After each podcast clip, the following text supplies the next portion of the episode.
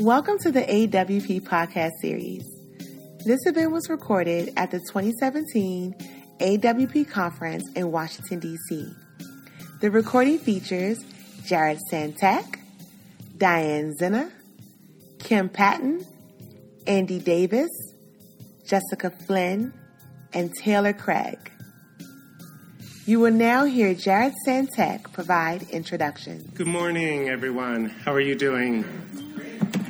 I'm Jared Santek. I am the representative of Writers' Conferences and Centers on the board of AWP, and with me is Diane Zinna, Membership Director at AWP. We are happy to be here to with this panel, Doing Good Better. We work very closely with nonprofit literary organizations around the country, and so we were thrilled to see this panel on the schedule. And when the original facilitator had a conflict and couldn't make it, we were very happy to be able to step in and help moderate this panel.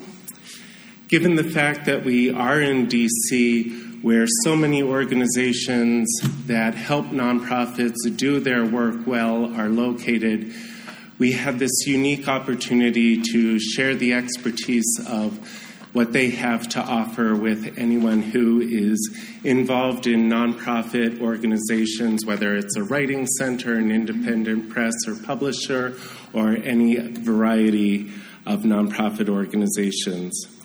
Today, we are very happy to have with us Kim Patton, Director of Foundation Center Northeast, Taylor Craig, from National Arts Strategies, Jessica Flynn from the National Endowment for the Arts, and Andy Davis from BoardSource.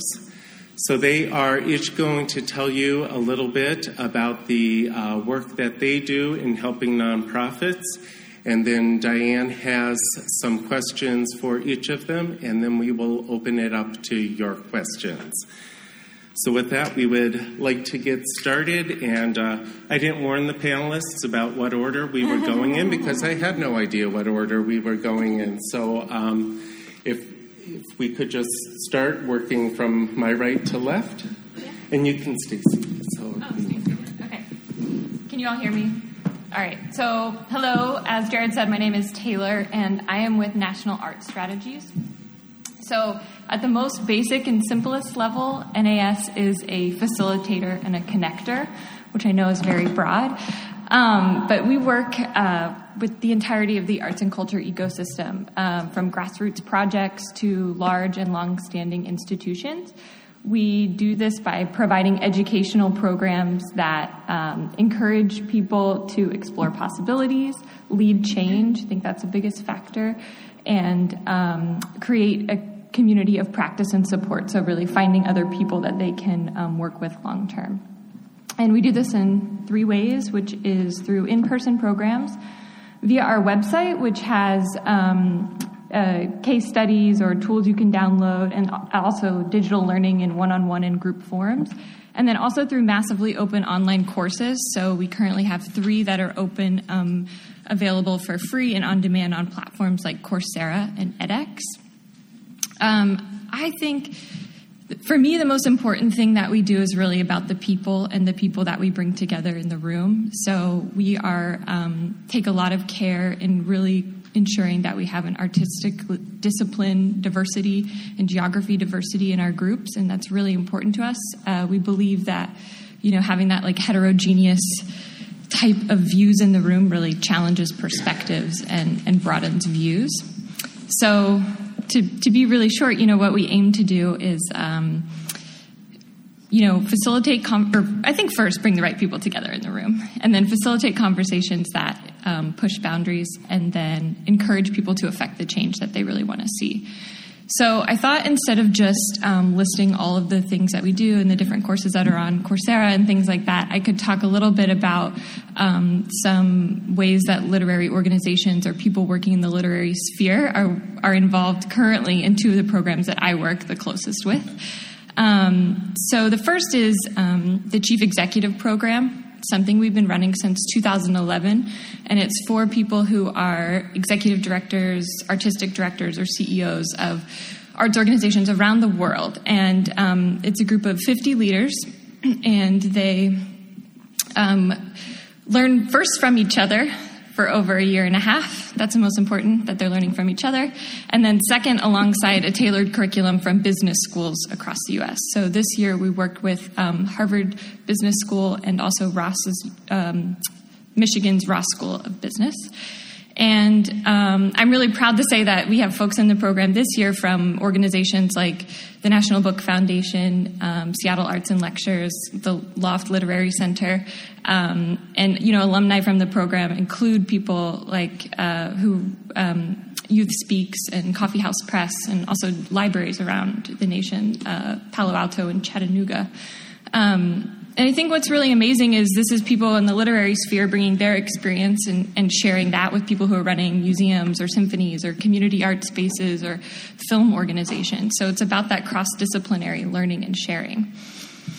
So that's just a little bit about that program. And then to go in a totally different direction, I thought I would talk about another program we run called Creative Community Fellows, which, for lack of a better term and purposes of brevity, serves cultural entrepreneurs. So these are people who are starting, piloting, or scaling a venture, so to speak. They're not typically involved or attached to an organization as an employee, or they're starting their own organization. So they're sort of in that like fiscal sponsorship phase, or putting in the papers for 501c3. And people working in literary sphere there are, for example, Sarah Gonzalez, who is a spoken word artist in Tucson, Arizona, and she founded the Tucson Youth Poetry Slam that uses poetry as a tool for advocacy against anti-immigrant and racist policies in Arizona. And then another really cool example is Steph Kent, who is a self-proclaimed bibliophile, I'll say, living in New York City, and she started this project called Call Me Ishmael, and it began as a phone number that people could call and leave messages about their favorite books or a book they read and what that meant to them. And that's really what she wanted at first, like to collect stories of that. But I don't think it did grow into so much more than that. And she now has a website, callmeishmael.com. You should check it out. And weekly she releases videos of these recordings that people have left. But, the stories are much more than just people saying, I like this book because why? As you all know, when you read a piece of literature, it can speak to your bones, really. So a lot of these are really deep and personal stories that are now shared. For example, there's one of... like a lifelong reader who talks about how The Little Prince helped them get through the death of a friend. Or there's one of a young girl who talks about how Cornelia and the Somerset Sisters like transported her out of middle school and made her feel confident. So it's really moving. And on top of this, Steph has partnered with bookstores, libraries, museums. Some of you might work with her. I have no idea. And places around the U.S. where she installs this thing called the Call Me Ishmael phone. It's an old rotary-style phone that comes preloaded with recordings, and the place that gets it can curate that. So it can be on a theme, or there are bookstores that maybe put their staff picks recorded on there, or libraries that have community curated stories put on there. And then the public, when they come in, can interact with this and kind of listen to the stories. So it's quite amazing. And I know, these people are clearly awesome, and you're wondering a little bit about, so what do we do at NAS, because these are people running organizations or starting these incredible ventures. And what we really do is we support them so that they can continue to do this work in the field, and that's by giving them tools that might help them rethink why they're doing a certain thing a certain way, or how to partner with a certain person, or how to raise money, or how to start a board. And then also, I think most importantly, is just creating a community of practice for them with people who are working in the arts space in similar and different forms, so that they have people that they can reach out to for years. So I'll stop there, but that's a little bit about what we do.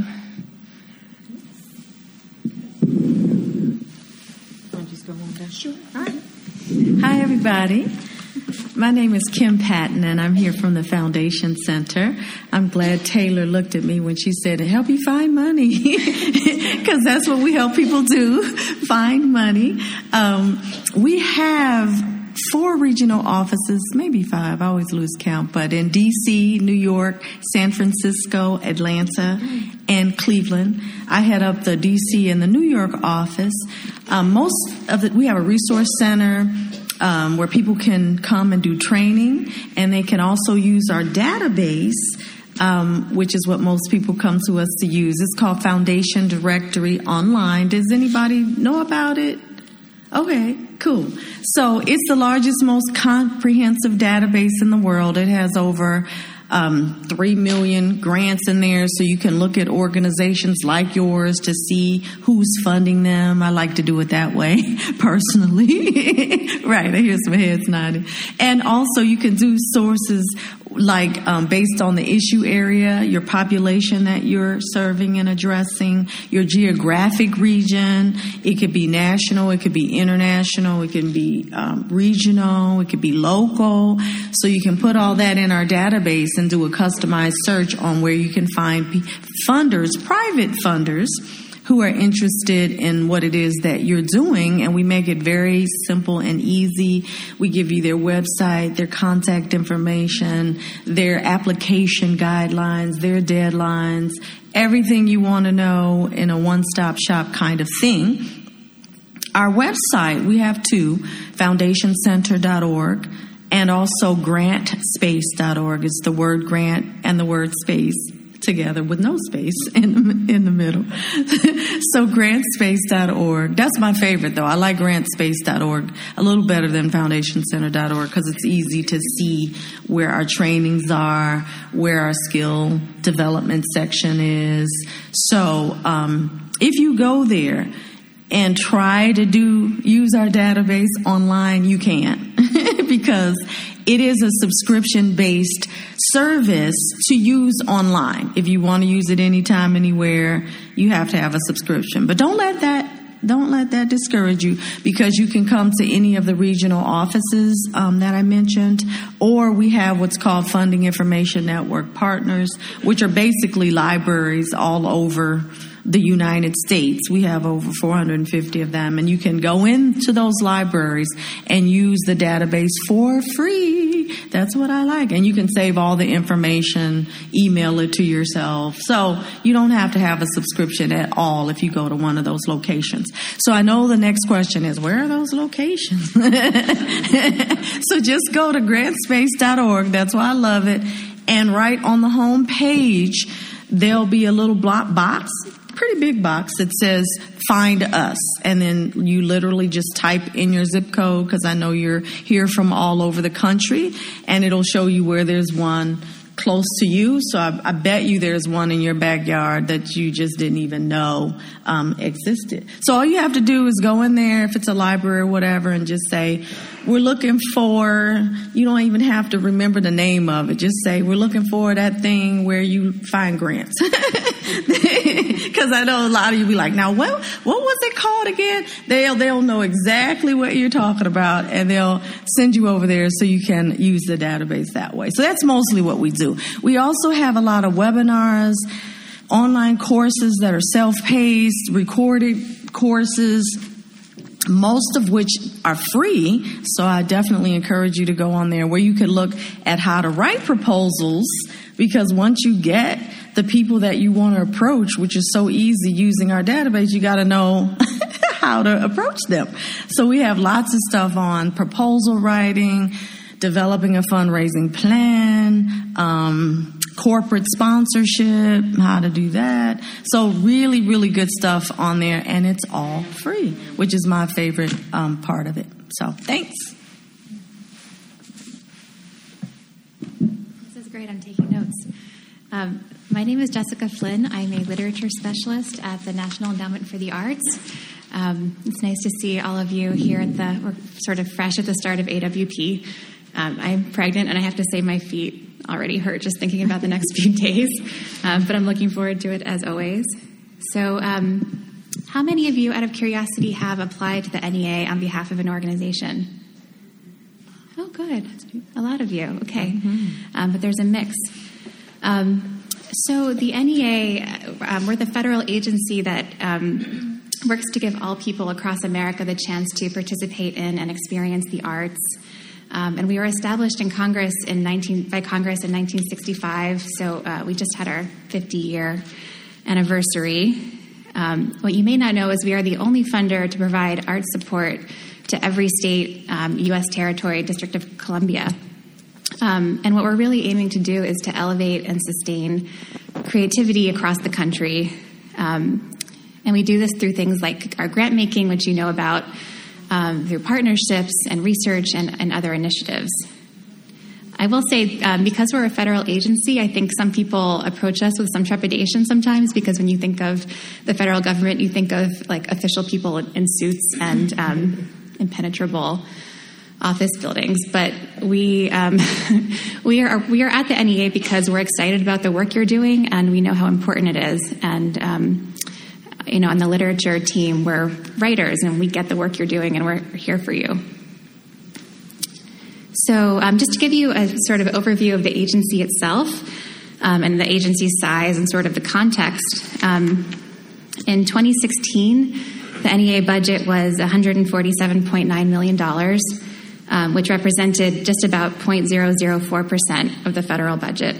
And 40% of the agency's grant-making budget goes directly to the states. So that means that the state arts agencies and state arts councils are distributing those funds. And then the other 60% of our grant-making budget goes to the organizations and individuals who are applying to the NEA. So that would be where you would come in. And we support a really wide range of artistic disciplines at the NEA, everything from dance, design, folk arts, opera, theater. There's so many more. Literature, of course. So in terms of what we do in the literature side of things, we really work to support the whole literary ecosystem. And we do this through a number of programs and initiatives.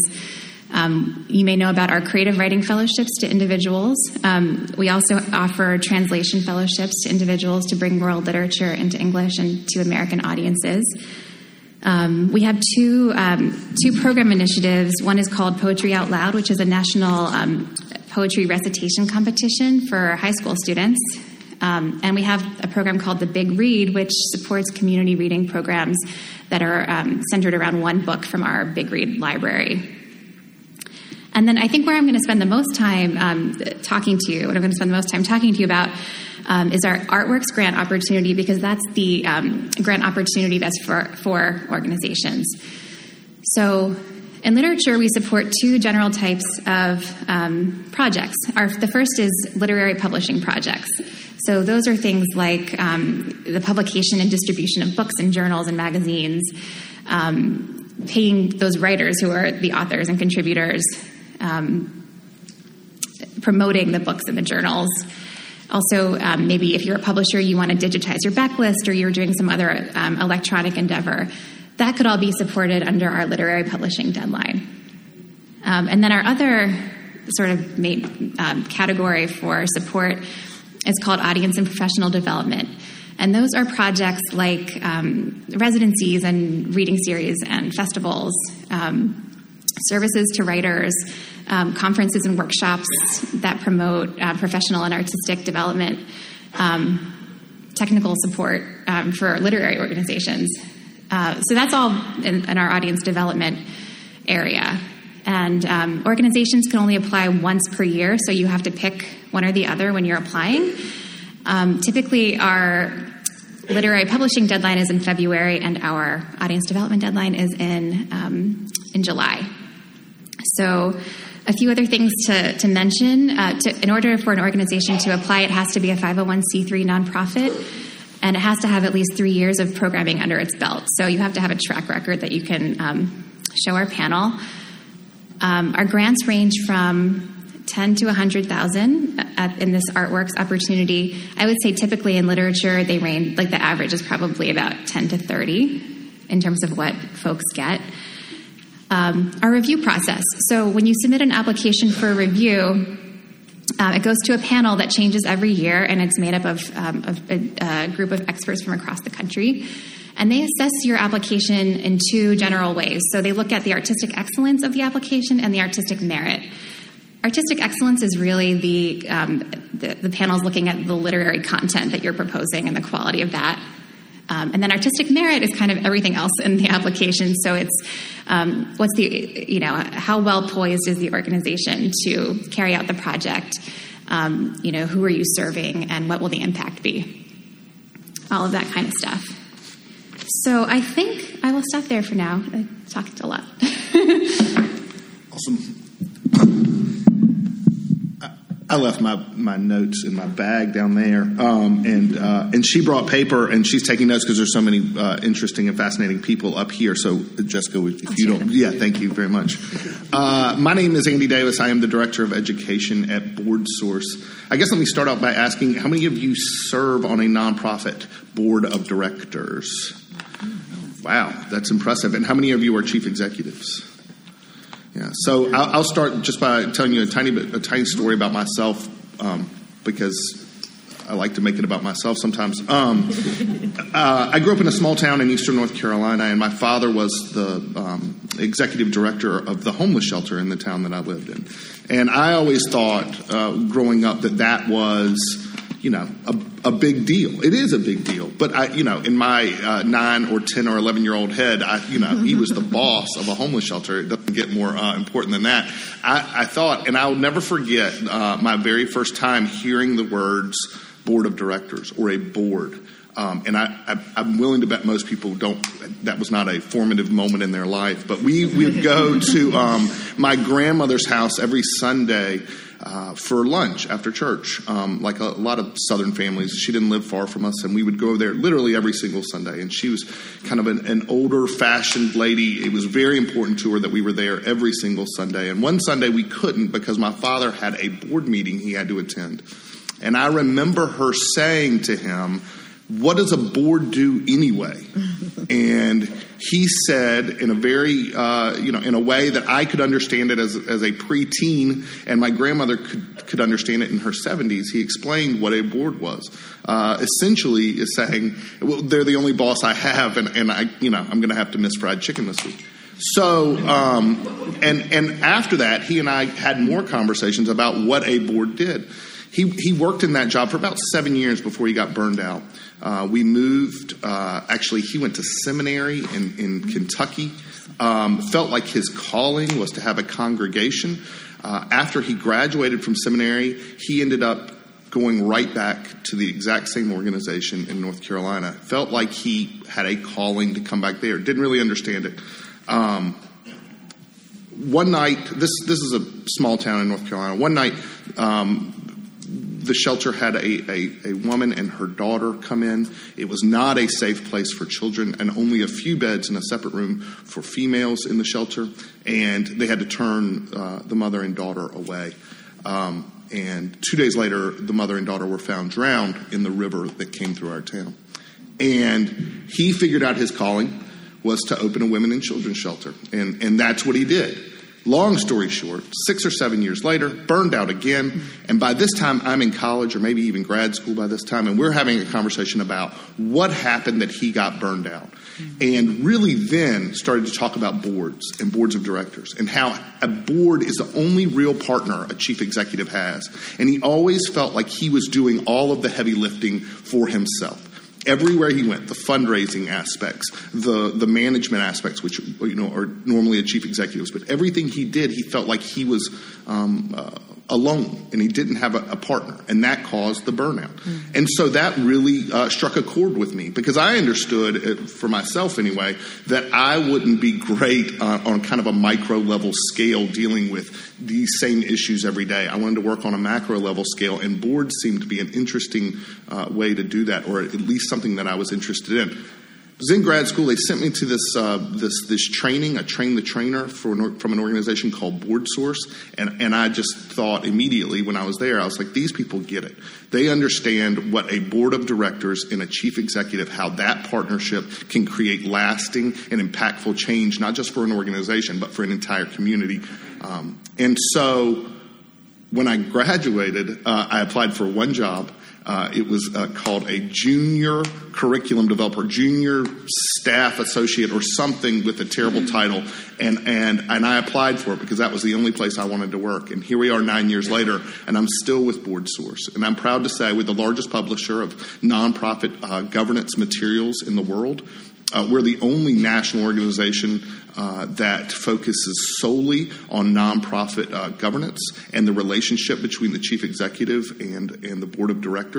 And what we do is we have really three basic arms. We have a membership arm that provides materials, white papers, topic papers to our members. We also have our publishing arm, and we have our consulting and training arm. And our education arm provides over 30 webinars free per year to our members. We also have in-person trainings all over the country. We host our annual leadership forum. This year it's in Seattle. Would love for you all to come. But what we do on a very, very basic level, when I explain it to my relatives at home who have no clue what I'm talking about, when I say I live in Washington, D.C., and I work on governance, they want to talk about Trump. That's not kind of, the kind of governance I'm working on. So really the way I explain it is we teach people how to serve on boards of directors. And we do that every which way you can imagine, from the smallest startup organizations with a $1,000 budget to we're working right now on a 5-year project with all of the Smithsonian boards. So check us out, boardsource.org. And if you have any questions, we're always here to help work with you and help your board of directors become more impactful, and also to try to help you build a better board. Nice. Well, thank you to this incredible panel. I'm so glad all of you are here, and all of you too. Again, I'm Diane Zinna, and I'm the membership director for AWP, and one of my happy duties is to direct the Writers' Conferences and Centers group. So do we have WCNC members in the room? Yes, thank you. This is the group that manages conferences, centers, festivals, retreats, and residencies, and provides benefits to them and helps connect them with one another. So this panel today is really important to those of you who do this kind of work. And I'll talk a little bit more about some opportunities, how you can get involved in that at the end. But what we did when we found out about this panel is that we solicited some questions from our member organizations. And I thought I'd pose some of those to the panel today. And then we'll open it up to questions from you all, okay? But one question that I got from our group was, what is the most innovative action that you have seen a nonprofit take in the past year? I'll just open it up to anyone who wants to answer that. So I saw these questions, and I was reading them. Jared had sent an email saying these might be questions we talk about, and this one was really difficult for me, and I think it's it says a lot about the sector, especially where I work, when we talk about fundraising or governance, that I think we see a lot of innovative things, but we're not putting those into practice across the sector. But when I really started thinking about it, and I hate to toot our own horn at BoardSource, we put out I don't want to call it a research paper because it's not that rigorous, but we put out our own framework a few weeks ago about measuring fundraising effectiveness. I think one thing that our country and folks who donate to nonprofits have gotten way too caught up in is overhead and the cost of overhead for a nonprofit. And we automatically think, well, if it's not between 12 and 15%, then this organization's not doing good work. And I think that our nonprofit chief executives and board members have gotten stuck into a place where they're constantly trying to explain away where costs go. And we forget about, especially, I'm a firm believer that as 501c3s, we're beholden to the public trust. And by that, we have to do the best amount of good we can with the dollars or the tax statuses that were given by the federal government. And part of that is making sure that we're investing in the right people, we're investing in the right strategies, and we're putting money where we can to get a return on that investment. So 12 to 15% is an outdated number that I think is not relevant to organizations. For some, it could be a perfect number. For others, it's not. So BoardSource has put out a tool recently called Measuring Fundraising Effectiveness, and it basically just helps board members talk about how they fundraise, where the cost of fundraising dollars go, and why that cost is important for the turnaround of the organization. So let's say you spend $1,000 on a direct mail campaign, but you only receive $800 in. Well, we're not talking about the amount of information that you've gotten back, the type of donors that you've cultivated to be long-term donors for your organization. So I think our tool, Measuring Fundraising Effectiveness, and just the way we're helping board members explain where a nonprofit's dollars go is pretty innovative and helpful. Thank you. Okay, so innovative is sort of a tricky word, but I first want to say that I think that a lot of organizations in the past year have taken a lot of really radical stances that I applaud and would call innovative, including, you know, people putting like Black Lives Matter as a back of their Twitter background. I mean, that's amazing. And like what the MoMA just did, which took down its exhibit and put up, all artists from the 7 countries that are on this travel ban. You know, so that's amazing. And I personally haven't seen actions like that in a long time. But on a more like, what can we do as organizations? I think, well, we can do that. But a more tactical thing is an organization called Fractured Atlas. I don't know if you guys are familiar with them, but they are a nonprofit, but they're a tech company, and they support artists through like fiscal sponsorship, crowdfunding, finding space, and that sort of thing. So sort of like the support for artists getting an organization off the ground or doing a project. But they're pretty radical or forward-thinking in a lot of their internal policies. So, you know, they have like unlimited vacation. 75% of their staff works from home 2 days a week and things like that if you think about like HR policies. But one thing they did really cool in the fall of last year was publish a website called How We Work. I don't know the exact address, but if you Google like How We Work and Fractured Atlas, you'll probably find it. And it's basically all of the information that you would receive if you were a new employee at Fractured Atlas. So, like, all of those policies are there and why they do them, and, like, including, like, summer or winter bonuses and, like, R&D policies and things like that. And I find that fascinating, and they're just totally open with the transparent fact because they believe, you know, we work in this sector and we want other people to do good better, and this is how we do it. So what can you learn from it? So I would check it out. I would say that a lot of nonprofits are doing some really interesting things with the political climate. Whether you're for it or against it, it's an opportunity to take a stand. And a lot of people are using that platform to really create some really interesting ways to raise money through crowdfunding, you know, special events, things like that, that revolve around a specific political issue. I know that, you know, from big organizations to small organizations, they're doing that. I think that the ACLU and Greenpeace and organizations like that have raised a phenomenal amount of money, like probably record numbers of of dollars, just based on stuff that's going on in the news and the political climate. So I think people more than ever now want to get involved and be involved, and a lot of social media sites are encouraging, you know, involvement, and a lot of times that does involve nonprofit organizations that are doing great things in the community. So I think a lot of people are doing innovative things with that kind of stuff. Yeah, I think literary organizations are, they're always innovating really out of necessity because the literary landscape is always changing so quickly. And like an example of that is in publishing. So it's hard to come up with one example, but I think like finding a novel way to connect with an audience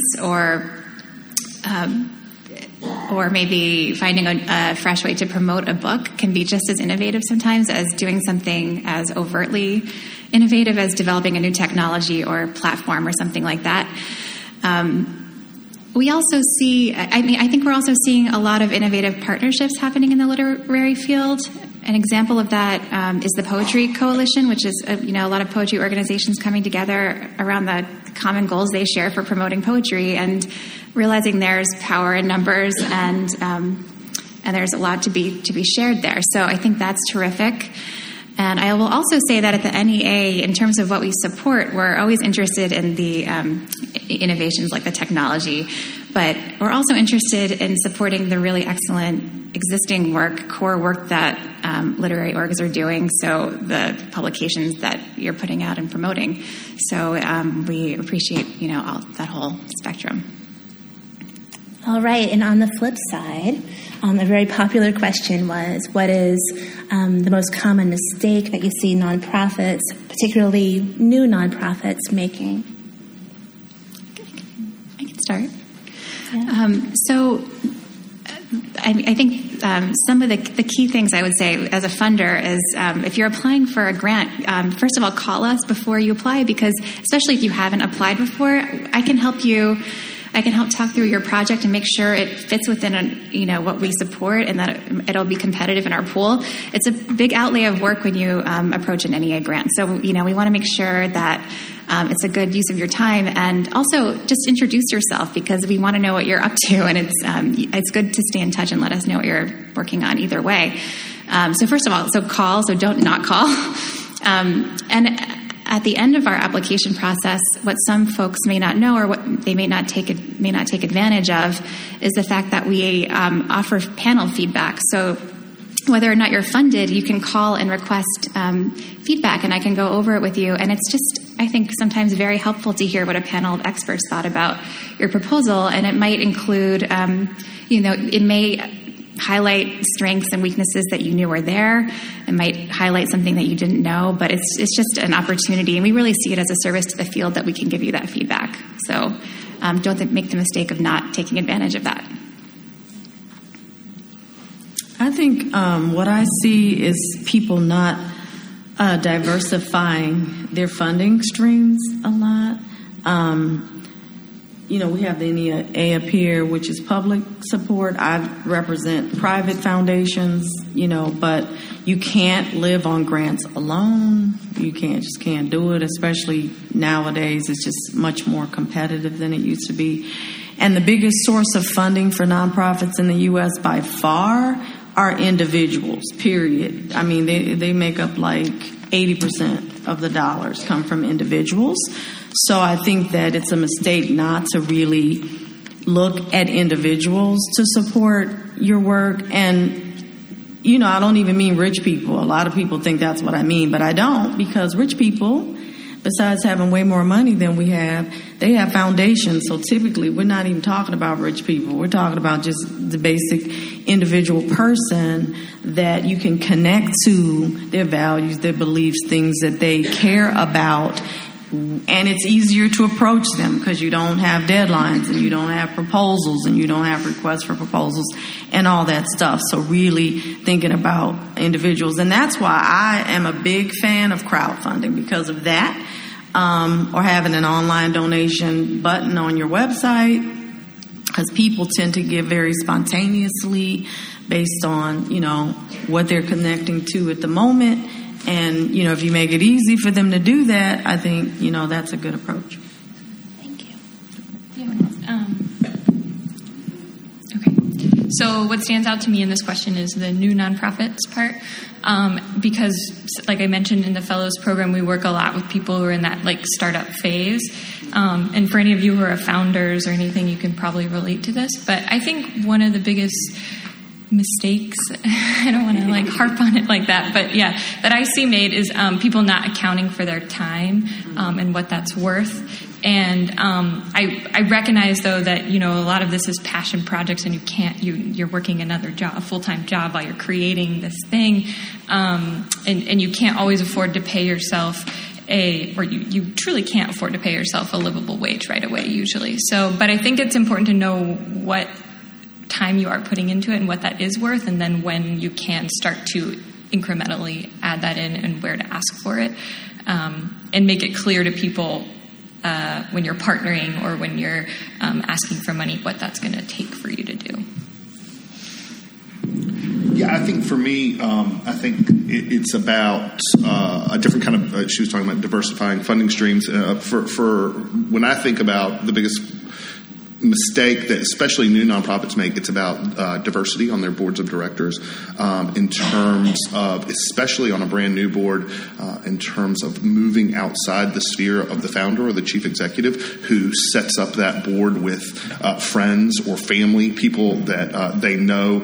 And for one reason or another, they think that they're going to be a good fit on this board. And really what they end up being is kind of rubber stamps for the executive director. And there's becomes no diversity of thought or opinion in a boardroom. And it's often they react with blinders and aren't able to see pitfalls or, tricky situations that may be coming around the bend because they get so excited or passionate about a founder's vision for the organization. So things just become whatever the founder wants them to do, and they move forward. Founders are wonderful, great people with great visions, but you always have to have that person on the board that's willing to push back and say, let's take a step here, let's take a second here and think about this. And we recommend that through boards that have been around for 150 years. If you see yourself becoming complacent, and too many people, if there's not a robust discussion, conversation, even arguments in your boardroom, then you're doing it wrong. I'll often tell boards, maybe even before a board meeting, pull a board member aside and say, hey, you're going to be the devil's advocate today. And we're not going to tell anybody else. But every time we talk about something or a point comes up, if we're talking about strategy or having a generative conversation, I want you to take kind of the opposite approach. And it just breathes new life into a board discussion. And for older boards, it's also about diversity. It becomes an old boys club. We're getting ready to put out our research. We call it the Leading with Intent. We do research through about 5,000 board chairs and chief executives, and we've seen just traditional forms of diversity, race and gender diversity in the United States, on boards of directors have stayed the same since we started doing this survey for the first time in 1993. So over 24 years, we've seen relatively the same amount of African Americans who sit on boards. It's around 13%. White people on boards still make up about 85%. So, those numbers just aren't changing. And when we talk to people about it, and I want to do more rigorous research, it becomes a conversation of inclusivity. We're striving for more diverse boards, but when we get diversity on our boards, they're not part of the conversations, the real conversations that are going on outside the boardroom. My boss is going to publish a paper she keeps talking about called The Boardroom, The Bathroom, and The Barroom, and the different conversations that happen in each one of those places. You always have a certain conversation that happens around the boardroom, but when you take a break and go to the bathroom, you'll especially as a consultant, as an outsider, you'll hear people start saying, well, so-and-so didn't bring up this, or so-and-so forgot to say whatever. And then in the barroom, that's when the gloves really come off, and that's where the decisions are made. So building in inclusivity into board conversations when we talk about board building, and at the beginning, making sure that a founder or a chief executive has a check on their power, I think are two big mistakes that nonprofits make in areas we could improve. Thank you. AWP had a board meeting yesterday. How'd it go? I'm just thinking through all these things. I've got one more question I want to pose, and then I thought I'd open it up to all of you. Are there questions already out there? Can I see a show of hands? Yeah, I've got a few more in my back pocket if we need to fill the hour, but I'm going to open it up after this last question. I love this question. It came to Jared from a colleague, and his colleague said to him, every whisper of thanks comes with a roar to do more, indicating her feeling that neither she nor her organization can ever do enough, right? What advice do you have for preventing nonprofit burnout and retaining joy in the workplace?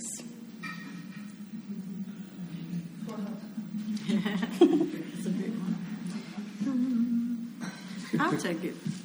I would say that, number one, you just can't be all things to everybody. You just have to say, here's what we do, here's what we do well, and we're going to stick to that, and we're not going to take on too much. Foundation Center's been around for 50 years, and people ask us to do a lot of things from around the world, and we are very particular about sticking really close to our mission and what we do well and not trying to do too much. The other thing I really want to talk about is networking, like seriously, like getting out of the office. Just, I know everybody feels like I have so much to do that I can't even take lunch most days, but I think that's a mistake. You know, I think you should take your lunch. I think you should come to events like this. I think you should, because a lot of ideas happen here, not just what's going on up here, but all the conversations that go along outside of what you're doing in these sessions, I think are very important. And I've seen that happen a lot, like in my trainings and stuff. We at first thought webinars were just going to take off and really just put our in-person classes to shame. And to be honest, the reverse of it has been true. Honestly, the webinars are doing okay, but people actually like to come out to the training because, one, you get, you know, the Q&A is fabulous. Plus, you get to, you know, talk afterwards. But a lot of networking, a lot of collaboration happens after the class. You know, that's when you really meet people. So I say get out your office, you know, make time to do other things that will bring the joy and fulfillment back to what you do. Personally, like I still teach a lot of classes. She'll tell you, I do.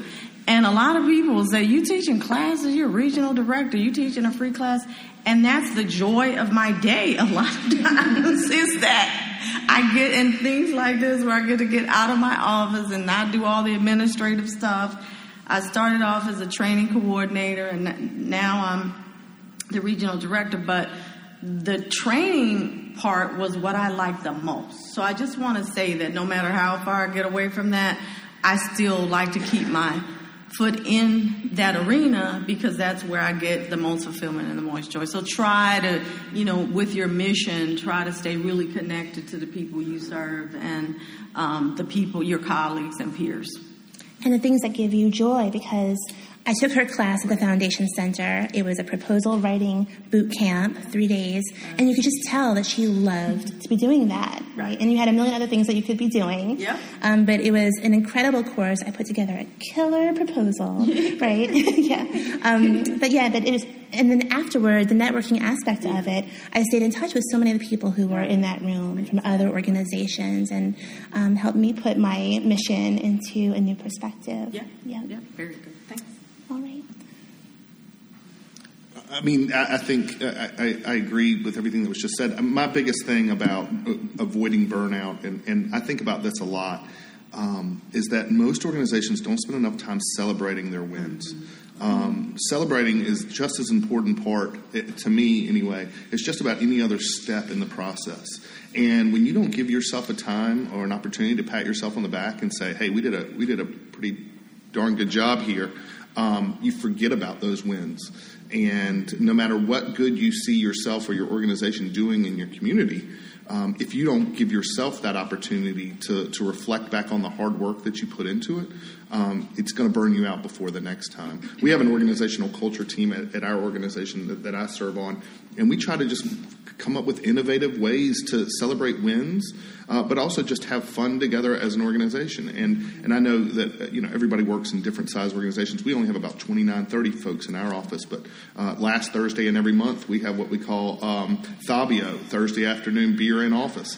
And we take time just to have a drink or two or, you know, several more or not, but to, you know, eat some good food and just, you know, for lack of a better word, fellowship together. Last month, I brought in a bunch of board games, and we just all sat around and played categories and Jenga for the, you know, for an hour. And sometimes, you know, everybody can leave at 5 o'clock, but we're there till 6:30 or 7 o'clock at night sometimes, just trying to enjoy being around each other. You know, we're still a diverse group of individuals, and we probably wouldn't all choose to hang out together on a Friday or Saturday night. But when you give us the opportunity to share in successes with one another, it goes a long way to Monday morning not being so painful and not wanting to get out of bed, because you get to go not only see your colleagues and do great work, but you get to see your friends. I love that advice, celebrating wins. That's great. Yeah, I think in the literature field, we're a part of it because we love poetry or nonfiction or fantasy or whatever, and it's just sometimes you have to come back to that, and you have to think about the people you're serving, and I think that can help a lot. Yeah, and I also think many, our colleagues are often, we have such similar interests, with our colleagues, and just to take advantage of that happy hour. Oh, yeah. And it's, also if you feel overwhelmed by something, or like you can't do enough, it's like, read a few pages. Like sometimes we'll read a few pages from like a fellowship application, a poetry application, or, and it's like, that's always a transporting thing. So, yeah. So I second, third, fourth, everything that has been said about celebration and especially taking a lunch break. I'm a firm believer that, no one is going to die if you leave your desk. They're really not. If you sit behind a desk, you should just honor that time. You get paid for it, and it's good for your mind. I also think similarly, that's with vacation, too. Take some vacation days and respect that time, and don't check your email. And then also respect your colleagues' time when they go. And don't just send them 50 emails because they're gone for a week. Who wants to come back to that? But one thing that's really cool about where I work at NAS, I also love getting out of the bed and going to work in the morning because I love the people I work with. And I think that's part of the culture we've created, which is similar. We do take time to celebrate our wins outside of the office. We all went and got manicures together one day. There's a lot of women. Okay, so things like that, And but one thing that really works, we're also really small, so we're only 8 full-time people, and we all work in a big blob of desks together. So I see someone right across from me, our CEO sits right in the middle too. And for us, it's really amazing, not only for cross collaboration of talking about projects and hearing things and that transparency, but also I think it really brings about joy and fun and staff bonding. Then we have conversations yesterday we all laughed about the video of Winona Ryder's faces at the SAG Awards or something and everyone took a moment to stop and enjoy that or talk about the food that they're eating or something like that. So for us, that type of environment has created a really magical space for us as a team. So yeah, thought I'd share that. Also, just a thought. When I interview people, and believe me, I get it. I want the best folks that we possibly can have in our organization. But I know that my boss is probably going to, and I've already seen their resume, and my boss is going to ask the important questions around job roles and responsibilities. But a lot of times I think about culture fit. And when I interview folks, how are you going to be able to work with, this team or in this environment? Is this something that makes sense for you? Because if you're not happy here, and that's our ultimate goal, to make you happy, because when you're happy, you're going to be a more pleasant person to be around your colleagues. Your work product's going to be better, and folks around you are going to be happy to work with you. So I think oftentimes we look for the person with the best resume, and we forget to ask those questions to figure out what kind of fit they're going to be in our culture. Taylor, I love what you said, and it reminded me of something that I heard in my other organization. There's no such thing as a literary emergency. So, again, thank you to all of our panelists. They've given up their time on their workday, and thanks to all of you. Thank you for listening to the AWP podcast series. For other podcasts, please visit our website at www.awpwriter.org.